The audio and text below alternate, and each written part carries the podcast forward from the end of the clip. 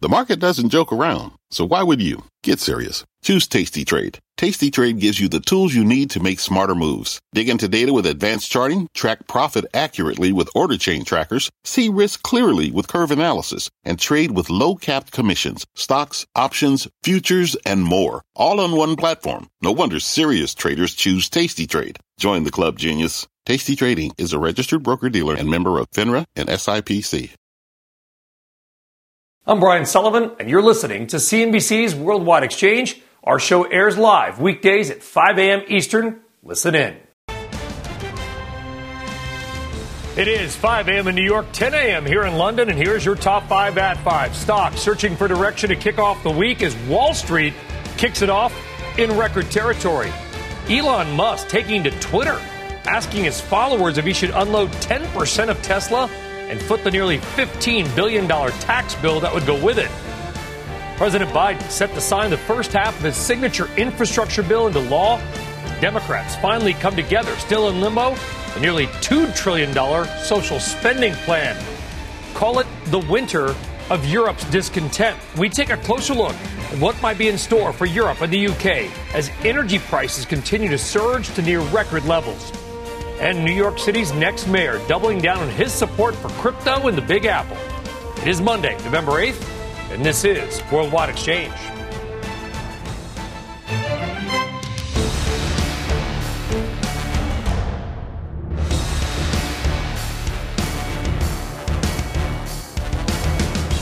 Well, good morning, good afternoon, or good evening, and welcome from wherever in the world that you may be watching. I am Brian Sullivan, and all this week we are right there, and putting the worldwide and worldwide exchange. We are live from London.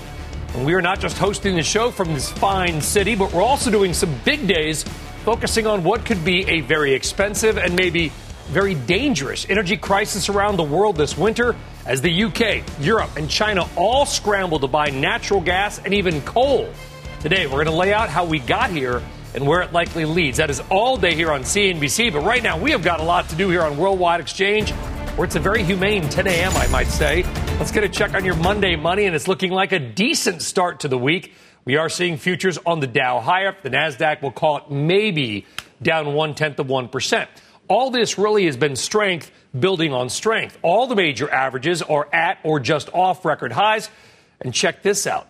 The NASDAQ is on a 10 day win streak. If we close higher today, no indication which way we're going to go right now, then we will tie the 11 day win streak set back all the way in December of 2019.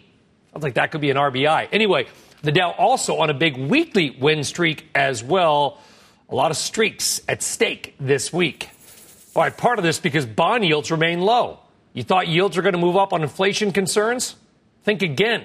10 year yield below 1.5%. And we continue to watch crypto, specifically Ether topping 4,700 for the first time ever. It is now up more than 500% this year. If you put money in Ether a year ago, congratulations. You've made a lot of money, at least on, well, I'd say on paper, but it's crypto. So, uh, anyway, around the world, a mixed picture in Asia overnight as well, but not big moves either way. China with its latest export numbers showing a surge of 27.1% in October versus a year ago. Wow. Also buying a ton of coal, by the way. And here in Europe, we've got a mixed trade. None of the major averages moving too big. Got the CAC up a little bit. A FTSE here in London down just a touch. All right, a lot more to do on the markets in moments. But right now, let's kick off some of the key headlines that you need to know to begin your week. Christina Partsinevelos is back at CNBC HQ with those. Good morning, Christina. Uh, good morning, Brian. So let's talk about New York. New York City Mayor elect Eric Adams is doubling down on his support for cryptocurrencies after tweeting last week he will take his first three paychecks in Bitcoin. Adams on CNN's State of the Union this weekend said his tweet is a rally cry as he wants to make New York City a global hub for crypto innovation. That is what we must do. Open our schools to teach the technology and teach this new way of thinking when it comes down to paying for goods and services. And I want to make sure that this city become a center of innovation, no matter what that innovation is. Bitcoin is up more than 100% this year and trading right now at an all time high of 66,088 cents. So, yes, definitely higher. Uh, an accounting firm, we're switching gears now. Accounting firm PwC says it will create 20,000 new jobs in China over the next five years as part of a $1.25 billion investment that will double its presence in that country. The plan would double the company's China's uh, company's China workforce and make it almost twice the size of its UK operations, which currently employs some 22,000 people. And after nearly 20 months, the U.S. is lifting pandemic era travel restrictions. Starting today, the COVID travel ban is replaced by a new set of rules that will allow international visitors from more than 30 countries in Europe, as well as Canada and Mexico, into the country, so long as they show proof of vaccination and a recent negative COVID test. The restrictions were first put in place by the Trump administration in March 2020 and later expanded by President Biden. And I've seen uh, Delta, American Airlines, Brian, they're both saying that they're expecting at least almost 50% increase in international travelers. I've heard your experience wasn't the greatest. Well, it's fine. I mean, listen, it was uh, for those that want to come this way. It's a little confusing. I, I've just done it. I'll tell you how it is. At least on United, you got to submit a negative PCR test within 48 hours. Upload your vaccination card. So I did that. I landed here. I just took a test a rapid test, which you have to upload to the government within two days. They call it the, the day two test. And then I've got to take another test within 72 hours of coming back. So I will have been tested three times in probably seven days. Nothing wrong with that. But that's how it works. And I tried to get home earlier, by the way, looked at changing my flights. The ticket price went up 250%.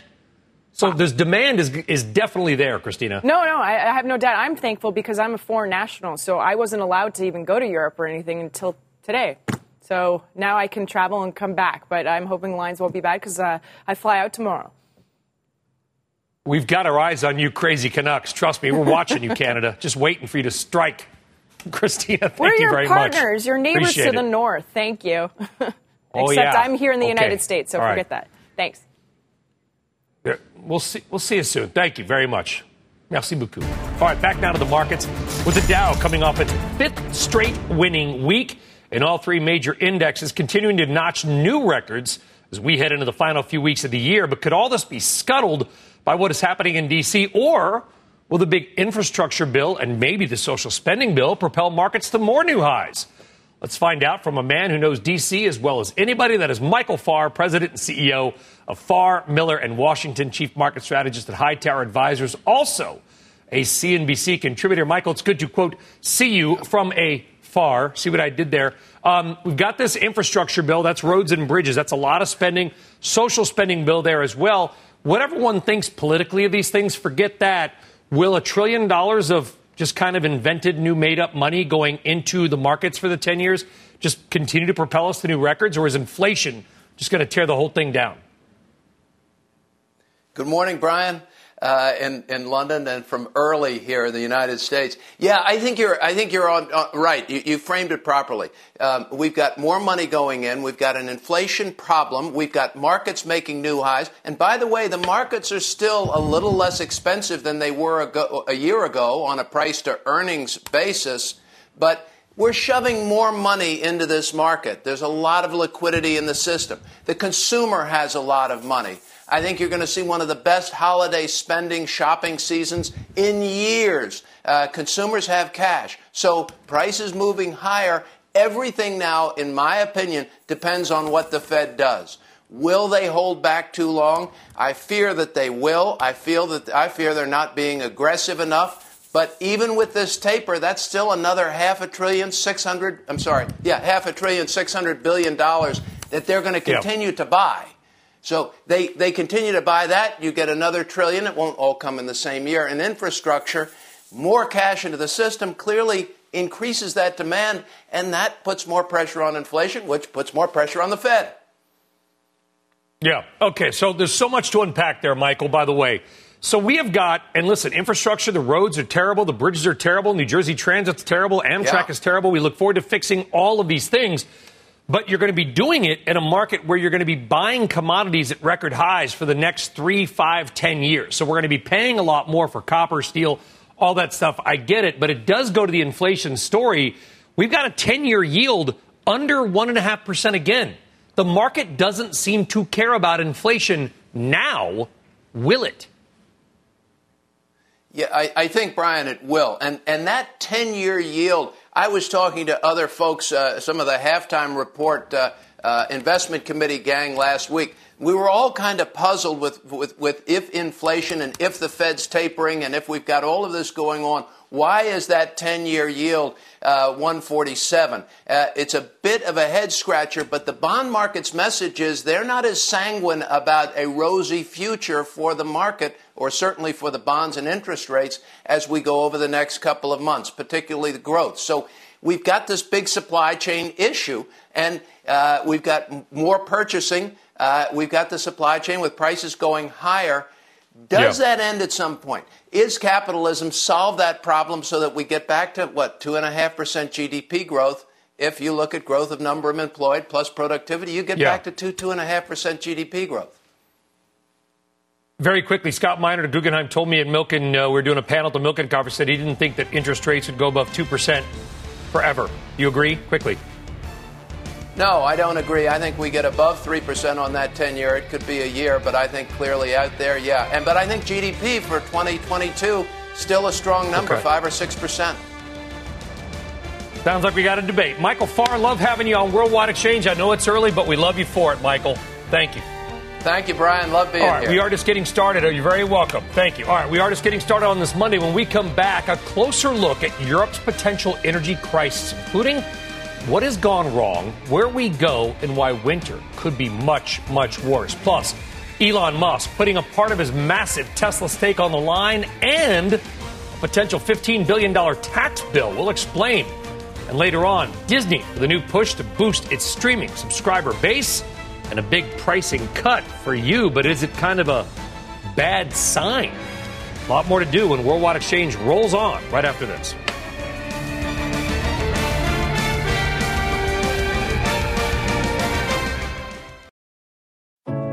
What does it mean to be rich? Is it having more stories to share or time to give? Is it being able to keep your loved ones close or travel somewhere far away? At Edward Jones, we believe the key to being rich is knowing what counts. Your dedicated financial advisor will take a comprehensive approach to your financial strategy to help support what truly matters to you. EdwardJones.com slash find your rich. Edward Jones, member SIPC. At the UPS store, we know things can get busy this upcoming holiday. You can count on us to be open and ready to help with any packing and shipping or anything else you might need. Is there anything you can't do? Um, actually, I don't have a good singing voice. the UPS. Nope.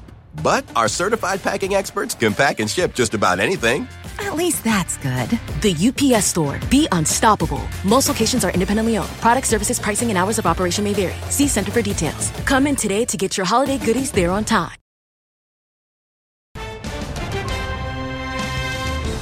All right, welcome back to Worldwide Exchange and good Monday morning. We are live in London. Beautiful look there at St. Paul's. The city skyline just continues to grow, kind of like New York or maybe more like Miami. All right, well, we are in London all week long, and one big reason why is that there is a very real chance that the UK continental Europe, or both, could face a severe energy crunch this winter. Natural gas prices on the spot market have skyrocketed lately. Now, for years, they bounced between a low of around 11 pounds or in lockdowns to a high of 76 back in 2018, which people considered outrageously high at the time. That is that bump in sort of the middle left of your screen. Well, look at that. Now they're at 189. And while that is just off the recent highs, it is still a very rough situation because utilities have to buy natural gas at these prices. With pricing caps imposed by the government, they can't pass along all of those added costs, which means many utilities are going to lose a lot of money, which means, as of today, about half of the smaller British gas and utility providers have closed up, literally disappeared almost overnight in the last month leaving customers wondering who will pick up their power and the bill. Though the weather has warmed up a bit in the last few days and it's been windy, that's a good sign. There are very real concerns about what happens if the winter is a very cold one, like 2018, and real concerns that many Britons could actually lose their lives due to the cold. So, how did the UK get into this situation? Well, people want to blame one thing or another based on their political beliefs, but it's much more than that. First, the UK closed its main natural gas storage facility called Rough four years ago. So they have almost no long term storage. Then you had some weird weather. The wind simply didn't blow, and the wind turbines didn't produce enough power. That left the UK, which relies more on natural gas to heat homes than any country in the world, with few options, except to go buy natural gas on the spot market at those high prices we just showed you. And finally, there was Brexit, which has hurt trade options and power deals and even labor to try to help ease the potential shortages. Bottom line, it's kind of a perfect storm. And there's a lot of hoping and praying for a warmer winter this year. All right, let's tie this all together and bring about it with Sri Kochugovindan, senior economist at Aberdeen Standard. And Sri, appreciate you coming on the program. It's actually some of your own work and your research that I've been reading in the last couple of weeks that got me here. Uh, those arguments that I kind of laid out were some of the points that you have made as well. If you were to point out the really uh, the risks to this winter and how we got here, what would you say? Well, thank you, Brian. That, those are some very good points there. As you say, the weather is has been quite key, uh, in, and will be for the next six to seven months. This is going to be a key driver for, for inflation, not just for the UK, but across many countries. So, first of all, we've had the demand side of the issue uh, with weather, where we had very poor, we had very poor winter uh, in Europe uh, last year. We had a hot summer in the US and Canada this year. Um, we had stockpiling by some Asia um, countries as well for gas storage. Um, and also, this comes at a time when industrial pr- production has been picking up and industrial activity has been picking up and economies have been reopening. So the demand side of the story has been quite strong. But as you say, um, the weather has affected supply as well. So it's been very intermittent um, across uh, the um, solar and hydro uh, backdrop, and that's led to a reliance on natural gas prices. But this is a seasonal story. There's also a longer term structural story here as well, which has led to mm-hmm. tight energy markets. And that's really the, the climate change, regulatory change, and this process of decarbonization has been a long run trend for many countries, leading to the current shortages that we're seeing at the moment. And that is the reason that we are here, Sri. And that it's it's we care about the UK, we care about all of our friends and viewers here. Certainly in continental Europe, it could be a very dangerous winter for many people, particularly lower income ones that simply cannot afford to pay their bills. But to your point, this is a structural story. The United States, yes. states like California, are undergoing these incredible and incredibly important, by the way, long term shifts. But there is a lesson here, which is that the transition has to be done smartly and carefully. Yes, does indeed. it not? Exactly. Exactly right. That's right. Um, what we're seeing is a situation where there are very few options for substituting away um, from different types of uh, energy sources. And there are some countries that are very dependent on one particular type or not, not some are dependent on nuclear, some on gas, etc. So it really depends on the country here. But what we've seen is a, a drawdown in gas inventories across Europe, and obviously you've already mentioned the UK, that switching across and substituting between energy sources has been very difficult. So switching between gas and coal has been very difficult. Now, part of this is because obviously be- the decarbonisation pro- um, process has led to an underinvestment in coal. Coal mines have closed across China, and China has been one of the key drivers behind this increase in uh, natural gas and liquid natural gas demand as well, because they have been trying to switch households and factories away from dependency on coal towards natural gas. And this is a very slow process. Obviously, this winter does lead to the issue of some price spikes. China is one of those markets that um, countries that has been um, uh, rather than having long-term contracts they have been dipping into the spot markets and that's been pushing up prices across gas and coal and the overall general complex but yes there is a story yeah. of underinvestment here and, and, it goes into the long-term global inflation story again. A lot of our viewers in the in the U.S. right now may be waking up and saying, "Well, I, I worry because I've got friends or family over there, but how does this impact us?"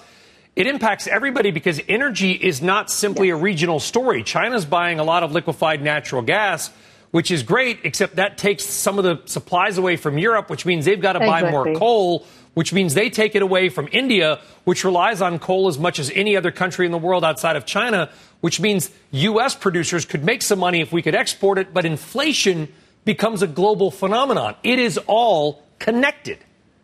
It is indeed, indeed. And also, there are some connections here with the supply chain stories or transportation of fuels. That's all feeding into this story. So it does yep. seem that over the next six to seven months, um, these energy price rises as along with other drivers such as supply chains and transport prices, um, these energy prices are going to be fueling headline inflation numbers across a number of different countries.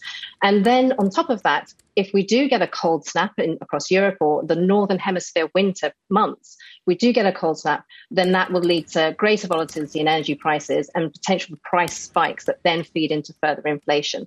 But again, this varies across country. This is something we've been looking into in a lot of detail, looking at country by country, energy sources, what are they using? What are the retail price caps? What are the timings of those? Um, how much is actually passed yep. through to consumers? Because consumers are protected to some extent. But the flip side of that is that then um, the producers are impacted. And we're seeing this, as you mentioned, in the UK. Some yep. of the power producers have gone under. In China, they've been power rationing as well. So there is an impact on not just inflation, but actual activity um, over the coming months that are a yep. risk. Ha- ha- half the smaller producers here, or at least utility companies, have failed in the last month. And they're small, but I've talked to people, Sri, that believe some of the big ones could go and almost have a financial crisis like moment on the utility side. We're here all week. Sri Kochugovindan, we really appreciate you coming on, Sri. Thank you very much. Thank you. All right, it's a big story, folks, one with many moving parts over the next couple of weeks and months. All right, still on deck. It could be the costliest tweet in history.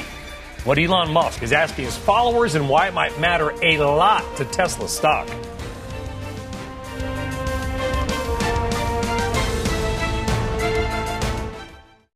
At the UPS store, we know things can get busy this upcoming holiday. You can count on us to be open and ready to help with any packing and shipping or anything else you might need. Is there anything you can't do? Um, actually, I don't have a good singing voice. the UPS. Nope. But our certified packing experts can pack and ship just about anything. At least that's good. The UPS store. Be unstoppable. Most locations are independently owned. Product services, pricing, and hours of operation may vary. See Center for details. Come in today to get your holiday goodies there on time. Well, welcome or welcome back and good Monday morning. This is probably the most bizarre business story of the year. If it's not, it's got to be one of them. Tesla stock down about 5.5% right now, but it's not on earnings or any fundamentals. It's because over the weekend, Elon Musk got on Twitter, probably a never good idea, and talked about taxes. And in doing so, he put out a Twitter poll asking his nearly 63 million followers whether he should sell a chunk of Tesla stock, in part to avoid what could be even higher taxes down the road if the Biden bill passes. Robert Frank joining us now with more on how much Musk may be on the hook for. And I, I got a lot of questions. Do the thing. Let's chat about it because this is a weird story. Yeah, it's weird, but not unexpected if you've been following his compensation as I have. Brian, as you mentioned, three and a half million people voted in that Twitter poll. 58% supported that sale of 10% of his shares in Tesla. Musk tweeting, I will abide by the results of this poll, whichever way it goes. So he's probably selling, but he likely would have sold anyway. And that is because he faces a tax bill of up to $15 billion. Now, in 2012, uh, sorry, in 2012, he was awarded a compensation plan that granted him options on 23 million shares. Those expire next August. The strike price on those options is about $6 a share. Tesla now trading at over $1,200 a share. So his gain on those options will be around $28 billion. Now, the options they are taxed as income and they were earned in California. So his combined federal and state tax rate on that gain is about 54%, which would mean his tax bill is going to be around $15 billion. So how will he pay it? Well, he doesn't take a salary. He's always been stock rich and cash poor. So, in order to pay this, he would only have to sell about 12 million shares. That would pay the tax. And he would still wind up with an additional 10 million shares in Tesla after the options exercise. Now, theoretically, he could have also borrowed against his exist- existing shares to raise the cash, especially since his Tesla stake now worth over $200 billion. But he's already pledged more than 92 million shares for personal loans. And as he tweeted out over the weekend, I do not take a salary or bonus from anywhere.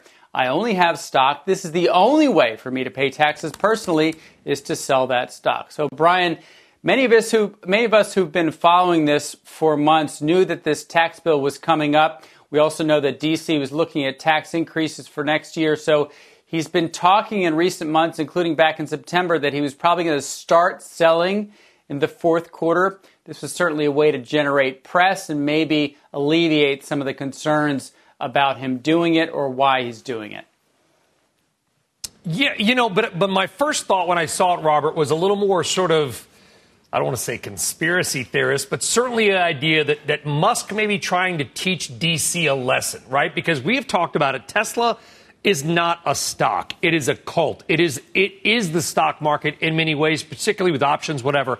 If Tesla stock were to drop, the overall market could take a hit. And I wonder if Mr. Musk was trying to say to Congress, okay, you want to do this, you want to come after my peeps, meaning the super, super, super, super rich, but we can take down the market with us in a small way. Or am I just getting way too into the weeds there? No, not at all, Brian. I, I, think you're right in the sense that he used something that he was going to have to do anyway for economic reasons to make it political theater, to make it something that not only galvanized his base, so to speak, but also poked at Washington. And you saw Senator Ron Wyden, who came up with that proposed tax on unrealized gains, saying over the weekend it shouldn't be up to a Twitter poll to decide whether the wealthy pay taxes. But look, the bottom line is here $15 billion is a huge tax bill. It's going to be hard for people to argue after this that Elon Musk doesn't pay his fair share. Yeah, I mean, why use a, uh, a feather when you can use a cudgel, I suppose, there. We'll see if Congress reacts. No one's going to feel sorry for him, but we'll see what happens with the market. Robert Frank on another bizarre Elon Musk story. Robert, we appreciate it, brother. Thank you. All right, all right. As we head to break here on Wex on this Monday, one big money mover today is Disney. Are they getting desperate for streaming customers? Disney offering one month of Disney Plus for just a buck ninety nine. Promotion runs through today through Sunday. Disney normally charges $7.99 a month for Disney Plus. They say they will provide other offers to entice customers to sign up, including early entry into their theme parks. We're back right after this.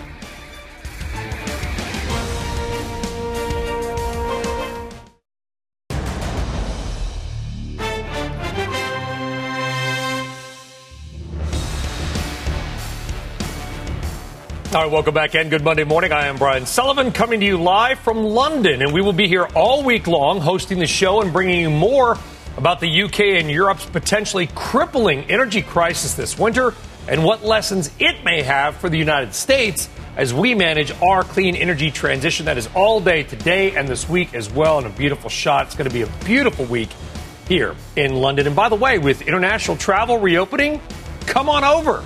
I'll buy you a pint. All right, but right now we have got a show to do. So let us get to it and get a look at your Monday money futures. They are mixed right now. We're not seeing a big trade move either way. By the way, Dow futures up 89, Nasdaq is exactly flat. Now coming in, and as I said earlier, it's been strength upon strength. All three major averages and the Russell 2000 small caps are trading at record highs. The Dow coming into the week on a five week win streak. Look at that. I say it and the graphic appears, or vice versa. So we are seeing a lot of strength rallying into year end. We'll see if that can continue. Give us the, the Santa Claus early supply chain fueled rally. There we go. Can't believe I got it off. All right, now to this morning's more of your top stories, including Berkshire Hathaway's cash pile hitting a new record. Christina Partsinevelos is back with more on that. And man, we talk about a cash pile. This is a cash pile. Oh, this is a huge one climbing as Berkshire saw an 18% increase in its operating profit in the third quarter from a year ago. So that figure, now that you want to know, coming in at nearly $6.5 billion thanks to a continued rebound in the conglomerate's railroad, utilities, and energy businesses. Berkshire also reporting that its cash pile reached more than $149 billion at the end of the quarter, up from 144 billion in the previous period, despite aggressive share buybacks by the company. Just chump change, right? American Airlines is offering to dramatically raise pay for its flight attendants in a bid to avoid a repeat of the recent wave of cancellations during the busy holiday travel season. According to an internal memo seen by CNBC, flight attendants and reserve cabin crew members will receive time and a half during late November and late December trips. The memo also states that if workers have no absences during that period, they will receive another 150% pay. And Marvel's new superhero film Eternals pulling in $71 million at the domestic box office during its opening weekend. That debut marks the fourth best during the pandemic era, just behind another Marvel film, Shang-Chi, with its $75 billion opening back in September. Brian, have you seen either? I have not. Neither have I. But I read the comic books as like a kid. These are all, you got to remember, these movies are mostly stories from comic books that came out in the 1980s. Sort of my comic, I'm not kidding, comic sweet spot. So the storylines are kind of, they link up, Christina. It's, I only read Archie's back in, I guess, the late 80s and early 90s. That's about it. Jughead never got a, Jughead always got a raw deal. And Calvin Hobbes. Always. Yeah, that's true. That's the best. Thank you. Thank you. And the far side. Now we're old. Christina, thank you. All right.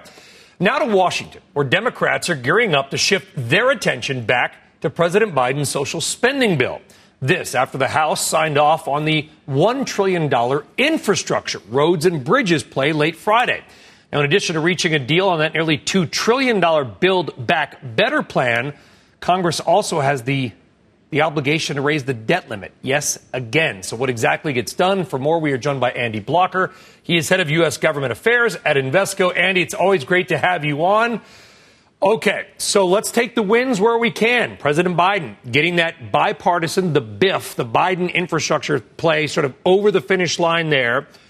Now, the big one. You've got the Build Back Better plan, which is primarily social spending programs. Handicap it for us. Does that ultimately get done in some form? Well, that's the question, Brian. I think the answer to the question is it has to get done just like the bipartisan infrastructure bill had to get done politically, this has to get done as well. So right now, Biden wants to take a victory lap. He wants to say, look, I campaigned on being able to work with the other side of the aisle, with Republicans to get things done for the American people. He's finally done that. Now, it took a little bit longer than he wanted it to, but he's going to be talking about that this week he does the signing ceremony and all this and talk about all the jobs it's going to create. But now, unless he builds upon that and also gets his Build Back Better reconciliation bill done, it'll be all for naught. So look for a big push to get this done. They're looking to try to get it done uh, by Thanksgiving. I think that's a little ambitious, but we'll see. Yeah, and then you've got a December 17th backstop, as I understand it, all sort of tied into this debt limit re raising as well. There's going to be a lot of horse trading, even in a, in a, in a city known for exceptional horse trading. Who do you think folds? Does Manchin fold first? Do the Republicans get on board with any of this stuff? Do moderate House Democrats like Josh Gottheimer of New Jersey, do they fall into the fold? How does it play out? So, first and foremost, um, there is no way that the Republicans get on board for this. They've made it very clear that, yes, we want to work with you on the bipartisan infrastructure bill, but we want nothing to do with this reconciliation bill. So, it's going to be, have to be 50 votes, all 50 votes Democrats in the Senate plus Kamala Harris, and it's going to be everyone in the House except I think you can lose three votes. I, it's interesting you mentioned Congressman Gottheimer. I think in the latest bill there is a SALT increase in that bill, and we, as we know, state and local uh, tax exemption that's very important for New York and New Jersey and a lot of moderates. And so I think he's not going to be a problem here. I think he's on board to help move this forward. I think the key is going to be for the progressives to figure out which of these programs they're going to do without. They've already gotten rid of yeah. or not been able to do community college. They've stuck to the lower end as far as um, children and pre-K, et cetera. And the question will be um, what other things they leave, leave on the cutting room floor. Everybody wants to go after Manchin and Kyrsten Sinema in the Senate and some of the moderate Democrats that I mentioned in the House, but on it really now seems like the progressive side – may be more of the issue. You had 19 of those sort of blocking their votes as well for the first part. They want it to be bigger, and they're kind of suggested if it's not bigger, we're going to go home. They also hate this SALT deduction cap raise to 80,000 because it is, in a, in a sense, sort of a, a tax break for the upper income. Will the progressive wing of the party be able to get on board with maybe people watching in New Jersey right now taking home a little more of their own money? I think that's a great point right now. I think what's happened over the last couple weeks in particular, over the last few months, but particularly after the Virginia race and the New Jersey race, is that we've realized once and again, once again that politics trumps policy. And what I mean by that is there's a political reality here that you can't get everything you want. And as the new New York uh, mayor said, practicality is progressive. You got to get done what you can get done. And I think the progressives are right now understanding, hey, this is not going to be 6 trillion. It's not going to be 3.5 trillion. It's going to be somewhere between 1.5 and 2 trillion. Let's get the most we can do so that we can show the American people we're doing something for them. So that's going to be the debate. There's going to be a lot of hand wringing. There's, it's going to be messy still. There's going to be some public debating. Yep. But at the end of the day, uh, Democrats understand they either hang together or they hang separately. Wrapping it up with a Ben Franklin quote. I love it. At 5.30 in the morning, Andy Blocker of Invesco. Perfect. Thank you very much, Andy. There's a lot more to do. I'm sure we'll get you back on a lot before the end of the year. Take care. All right, Thanks. on deck, Walmart jumping on the robotic bandwagon. It wants to go driverless. We'll give you an exclusive look at their autonomous ambitions when Rex returns right after this.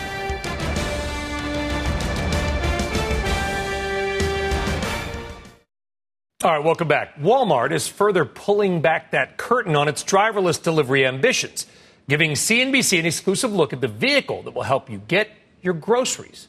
No driver included. Frank Holland joining us now with more on Walmart's new test vehicle. Frank. Hey, good morning to you, Brian. You know, Walmart had 208 billion in grocery sales last year and is now looking to gain market share by using fully autonomous, driverless trucks to move online grocery orders. Walmart partnered with Gatik, a startup focused on middle mile for B2B trucking. Take a look. These are gas powered trucks. They operate 12 hours every day. They get loaded at warehouses that are called dark stores. Then they travel to Walmart's neighborhood market locations. They get unloaded and then they go back for a seven mile round trip. Aiming to improve efficiency, Walmart's moving to a hub and spoke model, operating smaller warehouses that are closer to customers, which requires more restocking. The founder of Gatik expects autonomous tech to become more in demand as more retailers follow this trend. The whole idea is the number of trips, uh, the number of routes uh, increases exponentially. So at scale, if you want to make this shift profitable, you have to use an autonomy solution like ours. So what you have to keep in mind is that grocery is traditionally a very thin margin business, about 2 to 4%. So other retailers are also testing out this tech. Kroger testing autonomous last mile delivery with Nuro in the Houston area. Kroger also using automation in warehouses to offer online groceries where it does not have a brick and mortar location currently. The other uh, supermarket chain, Albertsons, is using remote control delivery with a startup called Tortoise. Here, remote drivers actually use an Xbox controller to operate these vehicles. Tortoise says grocers can save just about approximately 60% on delivery costs using their tech. Wedbush estimates $750 billion in spending on commercial AVs over the next five years. If you're looking to invest in the trend, there's a couple stocks you can look at, including Aurora Innovation and TuSimple. Those are two of them. Plus, Embark and a company called Plus will reportedly complete SPAC mergers later this year. We included those tickers there as well. Brian, back over to you.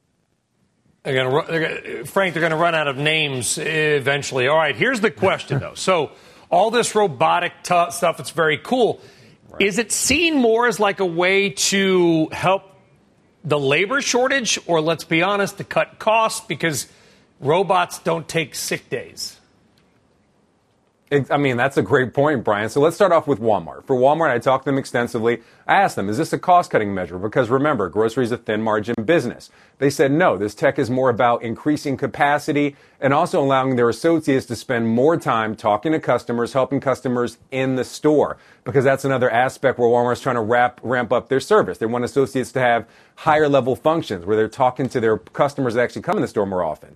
For other chains, yes, it's a cost cutting measure. I spoke to the people from Tortoise. The idea there for their solution is to cut costs on a two mile grocery delivery. They say the overwhelming majority of grocery deliveries are just within two miles. And for many grocers, it makes more sense to hire, or excuse me, use robotics as opposed to hire a person to move those groceries.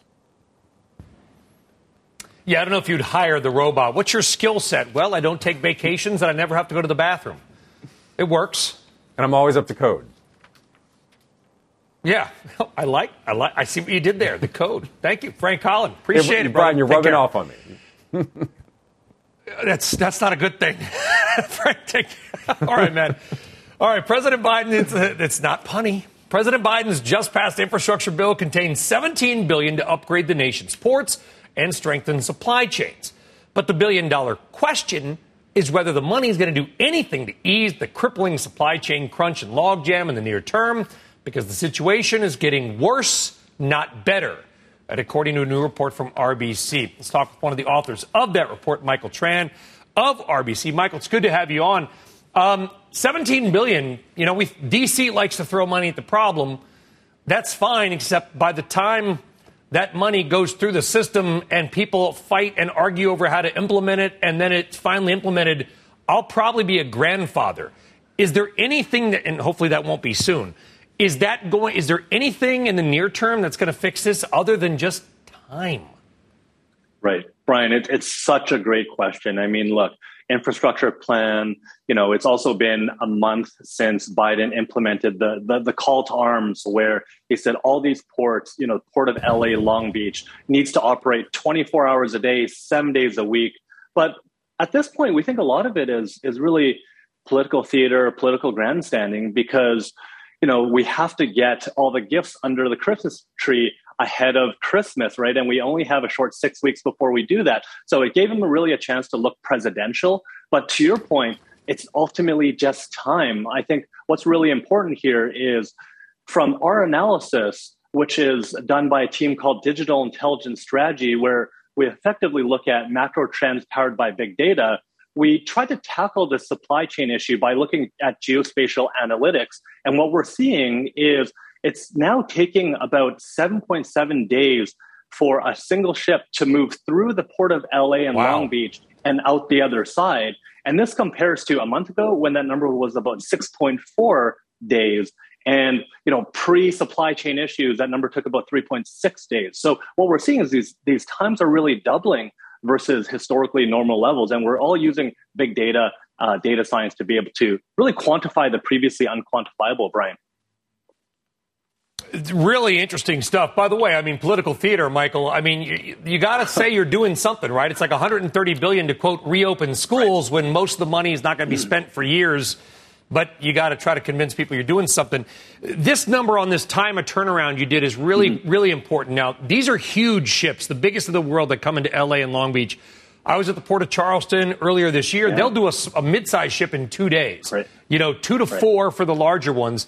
So think about that nearly eight days to get a ship in, unloaded, and loaded and out. I mean, how bad right. could this get? And why do you think it's not mm-hmm. getting better, Michael? Right. So, Brian, this is a great question. So, what we do, and, and when I say we're using big data to be able to quantify some of these metrics, because it's really one thing to look into or take an aerial shot of the port of LA and Long Beach and say, holy cow, there's a lot of ships in that backlog but it's another way to really quantify it. So what we do here is we effective look at, effectively look at three metrics. Now, number one is we're able to quantify the labor shortage to a degree by looking at uh, foot traffic along the port of LA and Long Beach on shore. How many workers are there? And we, we estimate right now that there's probably about a 30% um, labor shortage. Now, the second thing that we're able to do is we're able to uh, use geospatial analytics to draw a geofence mm-hmm. around the waterborne part of the port. And so effectively, we draw a boundary around the port, and we're able to then use yeah. AIS, so transponders on these ships, to measure when these ships are entering our boundary and when they're exiting our boundary. And that's how we're able to really do the math. And like I said, wow. right now, our number is showing 7.7 days to turn around a ship. Really interesting stuff and using big data to figure this out. Hopefully, this is just the, the, last peak of the holiday crunch. I can't imagine it getting any worse, but it could. Michael Tran of RBC, great stuff. Really appreciate it. Have a great day. Thanks for having me. Brian. On deck, Grace Capital's Kate Faddis is here with why she is starting to poke around shares of one absolutely obliterated real estate stock. Dow futures, they're 75. We're back right after this.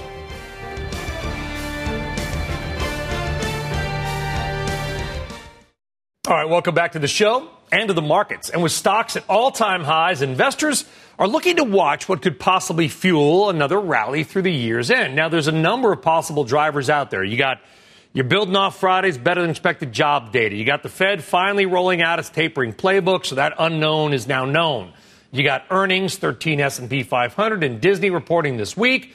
Or could it be that government spending with the president's infrastructure bill is finally going to come to fruition, adding about a trillion more cash into the supply chain and economy over the next few years? Let's find out. Kate Faddis, Grace Capital founder and CEO. Kate, good morning. Good to see you again. Or there's a there's a fifth option that we didn't put on the board, and don't tell anybody. It could be there's more buyers than sellers because stock market strength can beget strength, can it not? Everybody's loving stocks right now. Everybody's loving stocks right now. Thank you for having me, Brian. I don't know what's going to stop the stock market. Good news, bad news. The market just goes up, up, up, up. We're enjoying it. When you throw a couple trillion dollars in Fed easing and quantitative easing and build back better, whatever you want, I mean, and there's four trillion in cash already sitting around globally, Kate. As much as you kind of hold your nose about it, it's hard not to be a bull, especially as the number of stocks over time continues to shrink through buybacks. More money, chasing fewer things. In a zero interest rate environment, what what this is the perfect storm. Where else are you going to put your money? There's more money at because of the pandemic. There is an extra, I believe, $2 trillion, $2.3 trillion that Americans have in their pockets. Europeans have a similar amount, and they want to spend. Mm. Markets going up. Well, this energy crunch in Europe could be could be taking some money out of Europeans' pockets. We'll do that all week here. For now, though, you might have heard my tease that you were poking around an obliterated real estate stock. That stock is Zillow. I mean, it's been cut effectively in half. Their automated home buying thing was a disaster. They sold 7,000 homes. Why are you kind of thinking you're not buying it? It sounds like, but you're but you're looking at it. We're looking at Zillow. Think about it. It hasn't been cut in half since its peak. It's down something like 70%. This is a once in a lifetime opportunity, Brian. I think it's one you have to take. So let's talk about what happened.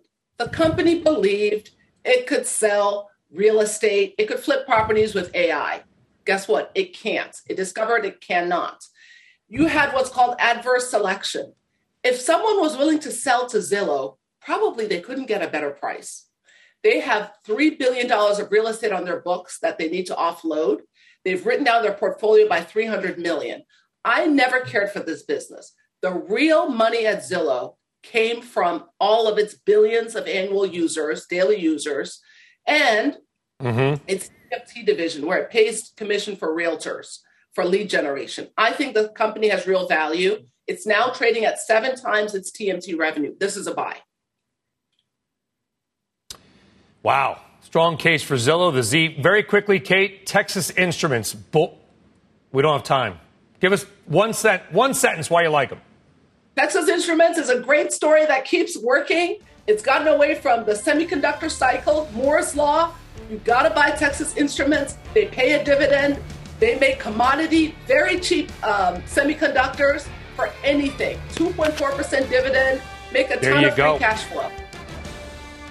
We'll call it BBS, boring but sexy, in a stock. Texas Instruments and Zillow, Kate Faddis and Grace Capital. Thank you very much. We'll see you soon. Folks, that does it for us here in Worldwide Exchange. We'll see you back here live from London tomorrow as well. I'll see you on Squawk Box as well. The whole team picking up the coverage next. Take care. Have a great day. You've been listening to CNBC's Worldwide Exchange. You can always catch us live weekdays at 5 a.m. Eastern only on CNBC. Life is a highway and on it there will be many chicken sandwiches. But there's only one McCrispy. So go ahead and hit the turn signal if you know about this juicy gem of a detour.